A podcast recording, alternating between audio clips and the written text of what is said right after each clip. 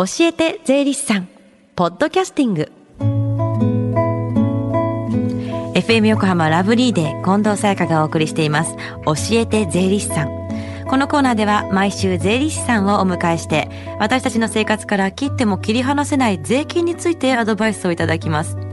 担当は東京地方税理士会菅原茂雄さんですよろしくお願いします。よろしくお願いいたします。先週は結婚と税金についてお話をいただきました。今日はどういったお話なんですか？はい、えー、もう早いもんで6月入りまして、まあ、この番組もまあスタートして2か月経ちましたよね、うん。うん、近藤さんこの番組担当することが決定した時に、はい、番組のタイトルを聞いて、どんなイメージ持たれました、そうですね。やっぱラブリーデーって聞くと私は競馬が好きなんで馬の競走馬のイメージがありましたよね。やっぱ宝塚記念とか天皇賞勝ってるしあとはまあすごいイケメンの川田優雅騎手とのコンビみたいなイメージがあったんですけどいいですか？この話ずっと続けて。詳しいです、いやてっきりあのーはい、ラブリーデーですから英語？英語にまつわるなんかエピソードあちっとも出てこなかったですね 今。来るかなと思ってたんですけども、はい、競馬ですか？なるほど。でもね税金にねこうつながってくるんじゃないですか？無理やりです。じゃあラブリーデーって番組名にちなんで今日は馬券と税金というテーマでお話をしたいと思います、うん、はい。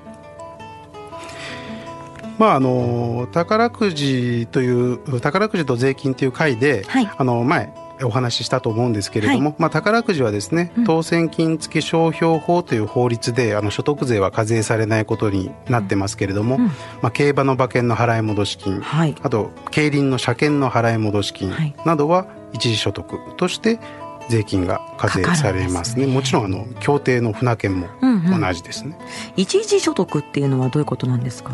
はい、えー、個人の所得税なんですけれども、はい、えー、こちらですね事業所得とか不動産所得、うん、所得を10種類にあの分類するんですね、はい細かく言うと事業所得不動産所得利子所得配当所得給与所得退職所得山林所得譲渡所得一時所得雑所得と、うん、それぞれこれ10種類に分類して計算することになってます。はい、でこのうち一時金として受け取る収入のうち原則としてまあ臨時的偶発的なもので対価性のないものはですね一時所得として課税されます。うん具体的には競馬の馬券の払い戻し金のほかにですね例えば、えー、検証とかクイズの賞金なども一時所得に含まれます。そうなんですね。でも馬券とかクイズの賞金にも税金がかかってくるっていうのはせっかく当たったのにっていう気分になりますよね。なんかもったいないような、うん、全額もらえないんだっていう驚き、ね。うん、はい。まあそこはあのやはりあの臨時的はい、偶発的な収入ということもあってですね、うん、税金計算するときには多少ですけれども、優遇されています。はい、で一時所得の金額はですね、はい、えー、総所得金額から、はい、えー、その収入を得るために支出した金額と、はい。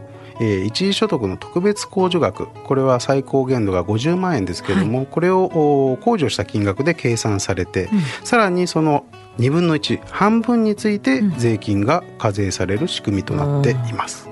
うん、じゃあ競馬で言ったら馬券を1.1万円で50通り買ったとしてで1点が100万円例えば的中したとするじゃないですか、はい、それら100万円から購入した50万円と特別控除額の50万円を差し引いてゼロっていう税金はかからないっていうふうにはならないんですか？1.1万円の50点買いですか？はいずいぶん豪快な買い方豪快例えば例えば分かりやすく。残念ですけれども、それはノーっていう、ね、えー、なんでですか？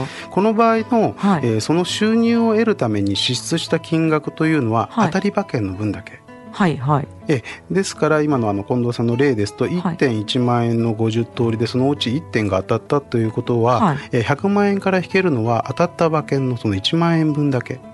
ああ1万そっか1.1万円で買ってるからってことですね。そこから特別控除額の50万円を控除して49万円、うん、これが一時所得の金額とされます、うんはい、でさらに税金計算するときにはその2分の1半分、はい、つまり24万5千円について所得税が課税されます。で、えーここ最近ですね、はい。えーその外れ馬券の取り扱いについて、まあ、裁判でですねあ。争われるケースが、そうでしたね。はい、出てきました。ありましたよねニュースで。外れ馬券が経費になるとかならないとかっていうニュースでしたよね。そうですね、うんうん。はい、この事件ですねあの馬券を自動的にあの購入する、まあ、パソコンのソフト、これをあの使用して、うん。独自の条件設定と計算式に基づいて、まあ、インターネットを介してですね、うん。長期間にわたって多数回頻繁に個々の馬券の当たった当たってないに着目しないで網羅的に購入したような場合、そこで得た所得は一時所得なのかそれとも雑所得なのかが争われたうん裁判ですね。はい。で雑所得に該当すれば当たり馬券さっきのあの1万円だけじゃなくて外れ馬券の購入代金もはい経費とすることができるんですけれども、うんうんまあ、これに関して、えー最高裁判所はあの平成27年の3月10日に馬券のこ購入行為の対応や規模などによっては一時所得ではなくて雑所得に該当する場合があるという判断をうん。下しました。はい。つまり、えー娯楽としてではなくて、はい。えーまあ、利益を得るためのはい資産運用はい。の一環として行われたようなもの、はい。その程度の規模まさにその営利を目的としたうん継続的な行為に該当すればもうそれは一時所得ではなくて雑所得であるという判断でした資産運用で馬券を買うというね。そうですね、うん。じゃあ外れ馬券が経費になるっていうことではない。そうですねね必ずしもそうではないんですね、うんこの事件はもうソフトを使用して、はいまあ、馬券を自動的にかつ大量に購入した場合うん。の取り扱いですので本当に極めてレアケースなので、まあ、通常の買い方であれば、はいこれまで通り一時所得となりますので、うんご注意ください。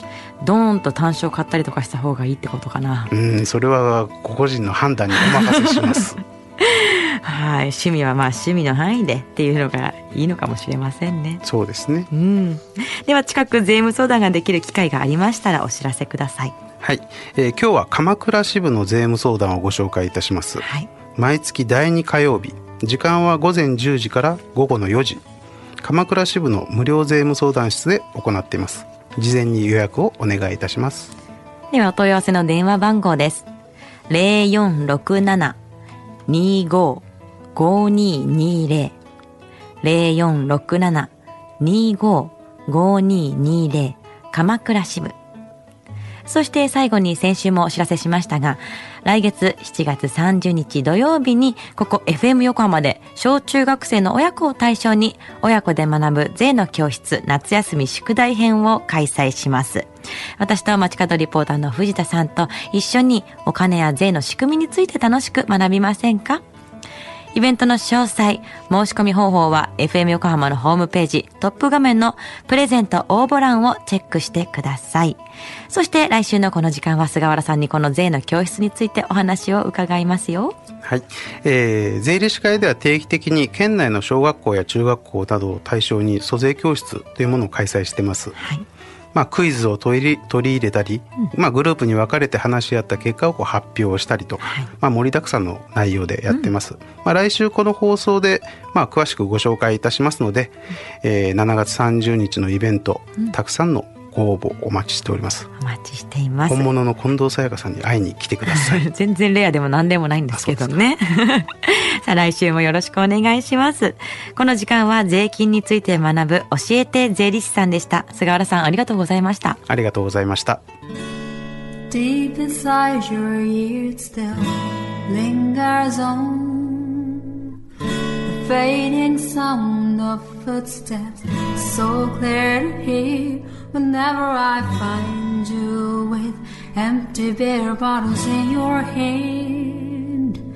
I see someone four years old staring back at me. Once you told me you don't know who you are. There are pieces of you lost somewhere along the way. And you've been searching hopelessly in a wrong place. Cause they have always been with you from the very start. So many years you haven't been yourself.